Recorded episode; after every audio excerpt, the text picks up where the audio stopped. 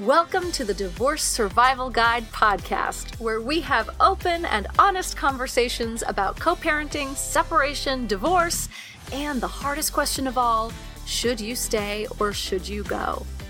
I'm Kate Anthony, your divorce survival guide, and I'm here to help you navigate some of the roughest waters you've ever swum in and answer some of your toughest questions.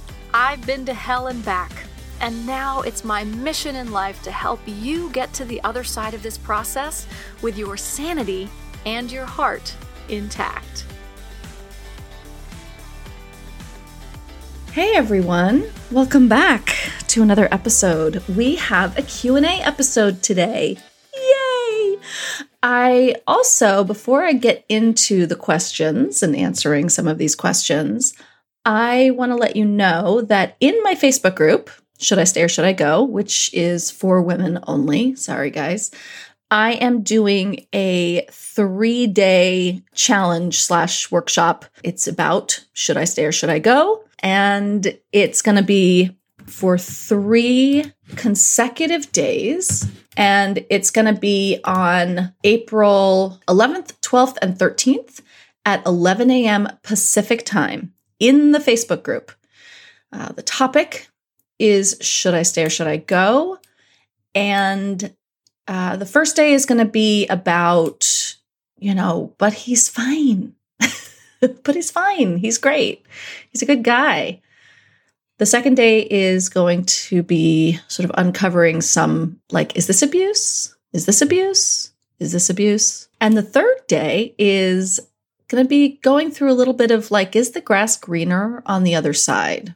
Because I think a lot of people want to know, like, okay, okay, but is it going to be better than this? Am I going to be trading in one set of problems for bigger problems on the other side? So, those are the three days. It's going to be in the Facebook group. As I said, April 11th, 12th, and 13th at 11 a.m. Pacific, live in the Facebook group. So, put that on your calendar. Make sure you're in there. And when I go live, you should get a little notification. Um, if you're not in the Facebook group yet, in the show notes is a link to join and my uh, and if you just want to search should i stay or should i go um, on facebook it will come up and it should have my picture so you might recognize me okay so back to our episode. So Q&A. I have four questions here. I'm going to keep them anonymous cuz I think that that's what y'all would prefer. So I have one that says my children are late teens, 17 and 19. Their father, my soon to be ex, is a covert narcissist. I would love to know suggestions and resources for children of narcissists. Mm, such a good one. So, there is a book called Raising Resilient Children with a Borderline or Narcissistic Parent. It's by Margalis Fjelstad and Jean McBride. And I have to be honest and tell you, I have not read this book. Um, I have it. in my possession, um, but I haven't actually read it yet. But um, it was recommended to me I don't, I think by a client maybe. I think that that might be your best bet and your best resource for, for a book anyway. I think the best thing that you can do, first of all, is suggest to them. Now, they're, one of them is an adult, the other one's about to be an adult. And so I would hope that they have therapists. And if they don't, I would absolutely recommend it. You can't, you know, force them to go to therapy because um, again, they're one's an adult and one is about to be, but I would highly recommend that you recommend it strongly. Um, and if you can offer to pay for it, I think that would also be helpful for them. You know, the other thing to do is to really um, acknowledge and honor their feelings about it, right? So when they have when they come to you hopefully they come to you with some issues and they say you know oh dad did this thing and it's really you know hard or whatever i think that being able to say to them i'm so sorry that happened. That must have been really hard. That must have been really painful. Um, and there's a very very difficult tricky line between honoring and mirroring their feelings and throwing their dad under the bus.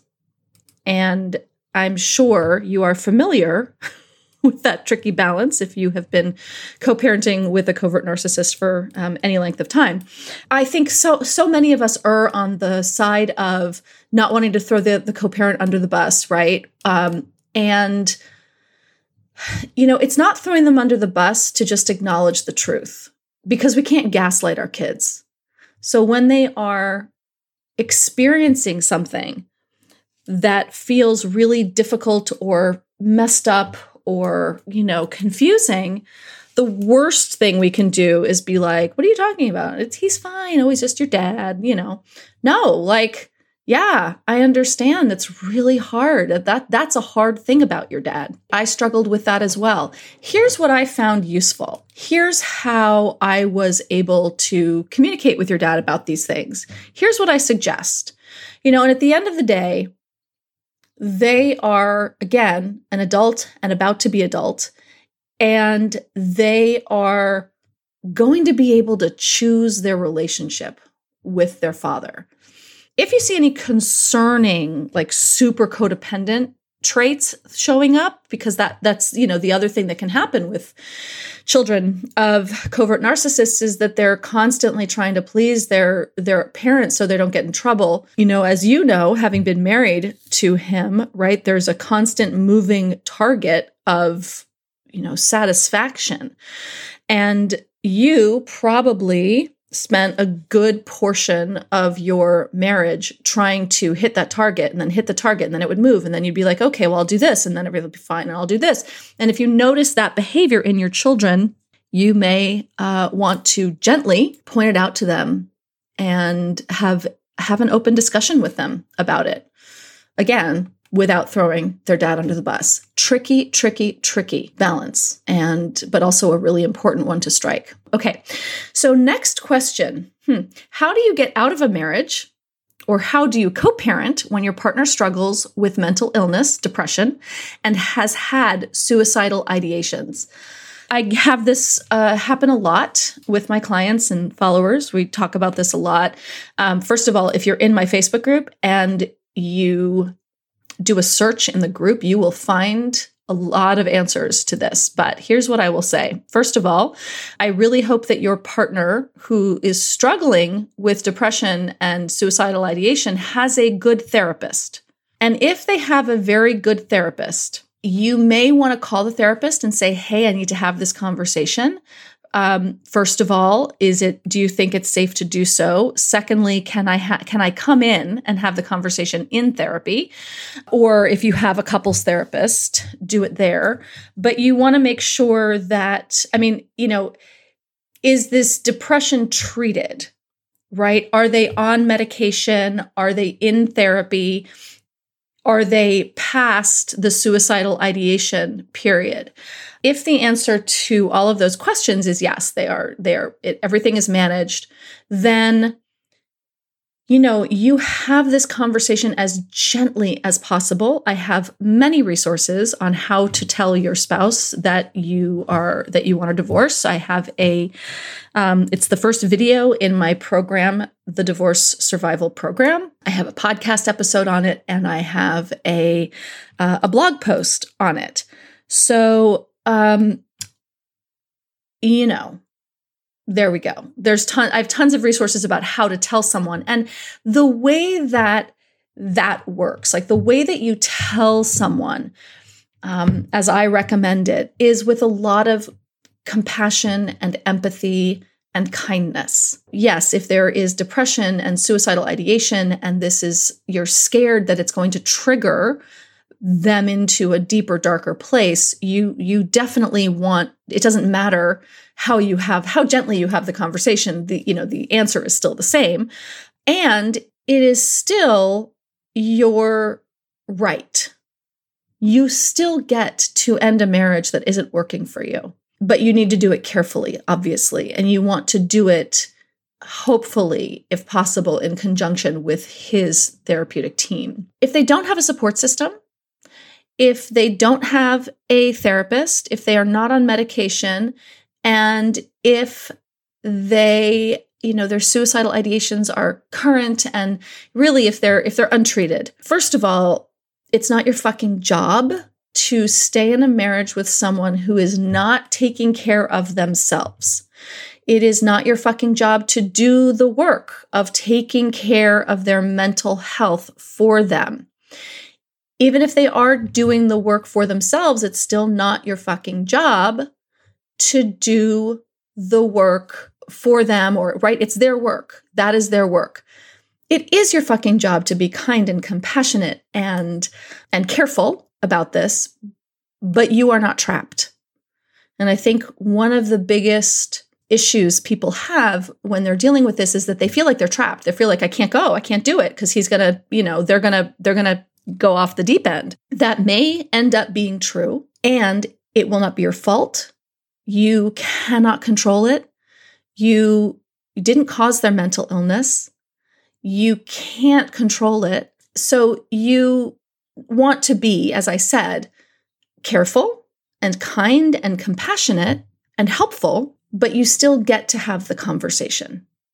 If you want to end your marriage, you still get to do it. And you may end up having to call family and friends and say, like, hey, I'm going to have this conversation.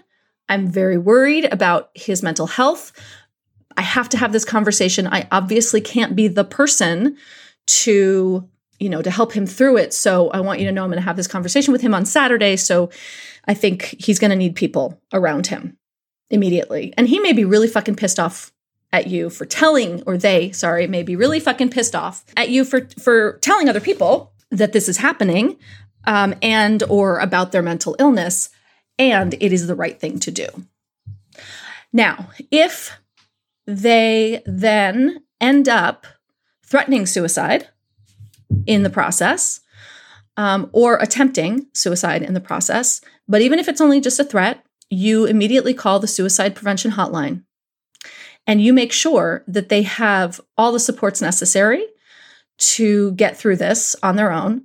And if the th- if the threat of suicide is a is just a tactic if they're just kind of using it as a manipulation tool, they will probably never do it again because you have essentially called their bluff.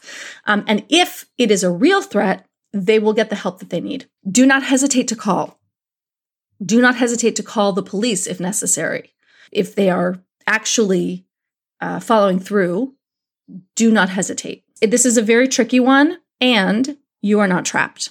Okay, next question What can we do when our soon to be ex spouse tries to take full custody and severely restricts our parenting time? How do we address unfounded accusations, false narratives, and manipulative behavior designed to make us look like unfit parents and make them look like victims just trying to protect the kids? As an HSP, it's a highly sensitive person. Going through this kind of high conflict divorce feels traumatic and I struggle with it daily. Yeah. I mean, of course. I mean, I think the, listen, even if you're not an HSP and even if your divorce is not high conflict, divorce is traumatic. Um, add in being a highly sensitive person, which if anyone wants to know more about that, I did a podcast episode on it just last week. But if you're an HSP and you're going through a high conflict divorce, it will feel even more traumatic. Absolutely. So the best thing you can do for on that end is a lot of self-care. A lot, a lot, a lot, a lot of self-care. And self-care does not mean taking a bubble bath or, you know, getting a mani-pedi or taking a bath. Self-care means what is your support system? What does your support system look like? Do you have a therapist? Are you working with a coach who specializes in high conflict divorce?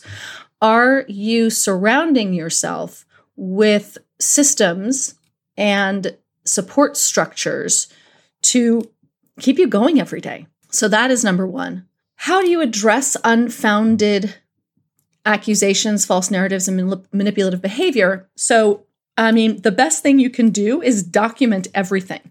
So if you have documentation that this is unfounded or a false narrative, if you can prove it, keep all the documentation possible.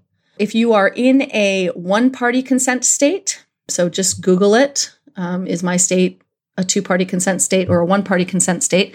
If it's a one party consent state, you don't need to have their permission to record conversations.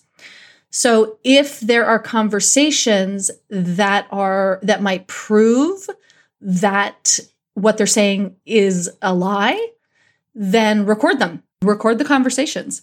Document, save, save, you know, as much as possible, have your communication in writing. So whether that's through a, a co-parenting app, which you should be doing if it's super high conflict, or, you know, by email or text, at least keep screenshots of all of these things. Save all of the of the um, emails. Start a folder in um, your Google Drive the best thing you can do is have proof that these are unfounded accusations. You know, you can do nothing about manipulative behavior. They are simply um, going to be manipulative, right? So, yes, yeah, so documentation and talk to your attorney. If you're in a high conflict divorce like this, I hope you have a, a really good attorney who is uh, well versed in this kind of thing. That's, you know, really it's having a professional team, having a strong professional team in front of you, um, surrounding you in this. Tina Swithin also has a lot of um, information about this because she went through it. Um, her uh, website is One Mom's Battle. So I highly recommend you sort of consume all of her information about that as well. And now, a quick word from our sponsor today, the Should I Stay or Should I Go program. That's right, it's my program. I'm sponsoring myself today. Look, if you're terrified, brokenhearted, and desperate for answers, if you've consulted oracles and spirit guides and journaled to death about whether or not to leave your marriage, if you've taken all of the classes, read all of the books, and listened to all of the podcasts, but you're still not sure what to do, then Should I Stay or Should I Go is for you. Should I Stay or Should I Go is a self paced online coaching program that will give you all of the tools you need to make the best decision about your marriage for yourself and your kids. There is no other coaching program out there designed to answer this specific question, backed by an in depth study of marriage and human psychology. There is no other coaching program out there created by someone who has walked this path or has such an incredible amount of experience helping women successfully travel the road to freedom. Freedom from doubt and confusion, freedom from constant worry and the swirl of indecision, and freedom from a history of unhealthy and toxic relationships. If you're ready to break free, and find the answers you've been looking for, along with confidence and clarity, then join me and hundreds of other women in the Should I Stay or Should I Go program. Truly, the time is now because you, my love, deserve to be happy. Just go to kateanthony.com slash should I stay and use the code DSGPOD for $50 off. That's DSG Pod, as in Divorce Survival Guide Podcast. So it's kateanthony.com slash should I stay and use the code DSG Pod and you'll get $50 off for being a loyal and faithful listener. Thank you so much. And now back to our episode. Okay, last question. I enjoyed your podcast with Leanne Oten. In it, you mentioned doing a podcast on how all of the abuse affects the kids. I have two boys that are now over 18. My divorce was final in 2019, so they were 18 and 16 by the time I ended the 28 year marriage. We moved 3,200 miles away from the narc, and I am now fully no contact with him. The move has helped exponentially to find peace again. They seem okay, but deep down, I worry about the effects of their life from my staying in it for so long, and I want to be able to help them appropriately. Anyway, I would just love to hear what you and Leanne have to say about this topic and how, as a mom, I can make sure I'm helping them out the right way. Okay, so again, similar to the first question, right? That at the end at the end of the day, they're adults. The best thing you can do is make sure they're in therapy, help them to be in therapy. You know, look, I think that as parent, I think parents should always pay for their children's therapy. I mean, for fuck's sake. really.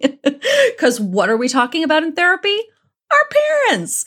So I do. I think parents should always pay for therapy. So if you can pay for them to go to therapy, if you can afford it, then do it and make sure that they are with a therapist who has um, an understanding and advanced training, if at all possible, in um, healing from narcissistic abuse. Um, and if you talk to a therapist and they're like, yeah, I mean, I kind of do, blah, blah, you know, like, no. Or if they're like, sure, you know, that was part of our, you know, initial training. No, you want advanced training. You want someone who's like, yes, yes, this, I know exactly what this is and this is what I do. So, um, so make sure that they have a really good therapist. And it sounds like, you know, you you moved 3200 miles away, you are no contact. It sounds to me like there's no pussyfooting around what happened. My my assumption is I don't know if your kids moved with you or if they are still in contact with um, their par- other parent, but um, I think that you know if they if they are like if they're also no contact and all of that, like this can be a really frank conversation, and I think you can say to them, "Listen, your whole life was steeped in this." I was steeped in it for 28 years. And I have a lot of years, you know, on before and after. But this was the air you breathed for, you know, 16 and 18 years of your lives. And as an adult, as your mom, I want you to know that I feel very strongly that that there's a lot of damage that is probably done by this. And I know you say you're okay, but I do worry about the effects of me having stayed in this relationship for so long. So I want you to know um, that I am here to help you to talk about it. And I also very much think that being in therapy would be the most important thing for your healing because I don't want you to repeat these patterns. I don't want you and then talk to them about the fact that the you know repeating these patterns is an unconscious thing. This is not conscious right? We do this stuff unconsciously, and that therapy can help rewire that unconscious uh, narrative, the you know the uh, the neural connections uh, that have us choose you know similar to our upbringing and our parents and the wounding that we experience as children. So be really honest about it talk to them about it and give them Leanne's Instagram. She talks about this stuff so much. She's so brilliant about it. And she's also, I mean, she's a coach and she mostly she works with women. She doesn't work with kids as far as I know, but she was a therapist knows so much about this. So you could also reach out to her. I did not have time to get her on the podcast today to answer this question with you, but we will, like we said, we're to, we will get back together to do a podcast episode on this. But I hope that I have answered um, that question uh, as best that I can on my own. Again, I think just being really open with your kids about it. Just be really open with them. I mean, they're adults and I think as as the way you describe it, it seems like this is not a secret. right? This is just not a secret. There you go. All right, guys. Thank you so much to those of you who submitted questions. If you want to ask a question and have me answer it on the air in a Q&A episode, like I said, I'm going to try to do these every month. You can fill out a quick Google form with your question at kateanthony.com slash questions. And I will come back next month and do another episode on it. And again, don't forget if you're in my Facebook group, mark your calendars for April 11th, 12th, and 13th for my Should I Stay or Should I Go workshop. And I love and adore you all. And I hope you have a wonderful uh, last week of March, first week of April. We're getting into spring. Lordy, lordy, this year is flying, huh? All right, everybody. Talk to you soon. Thanks for tuning in to another episode of the Divorce Survival Guide podcast. If you like what you hear, head on over to Apple Podcasts or wherever you listen in and leave me a review. And don't forget to follow me on Instagram at the Divorce Survival Guide. I'll see you next time, and until then, remember you, my love, deserve to be happy.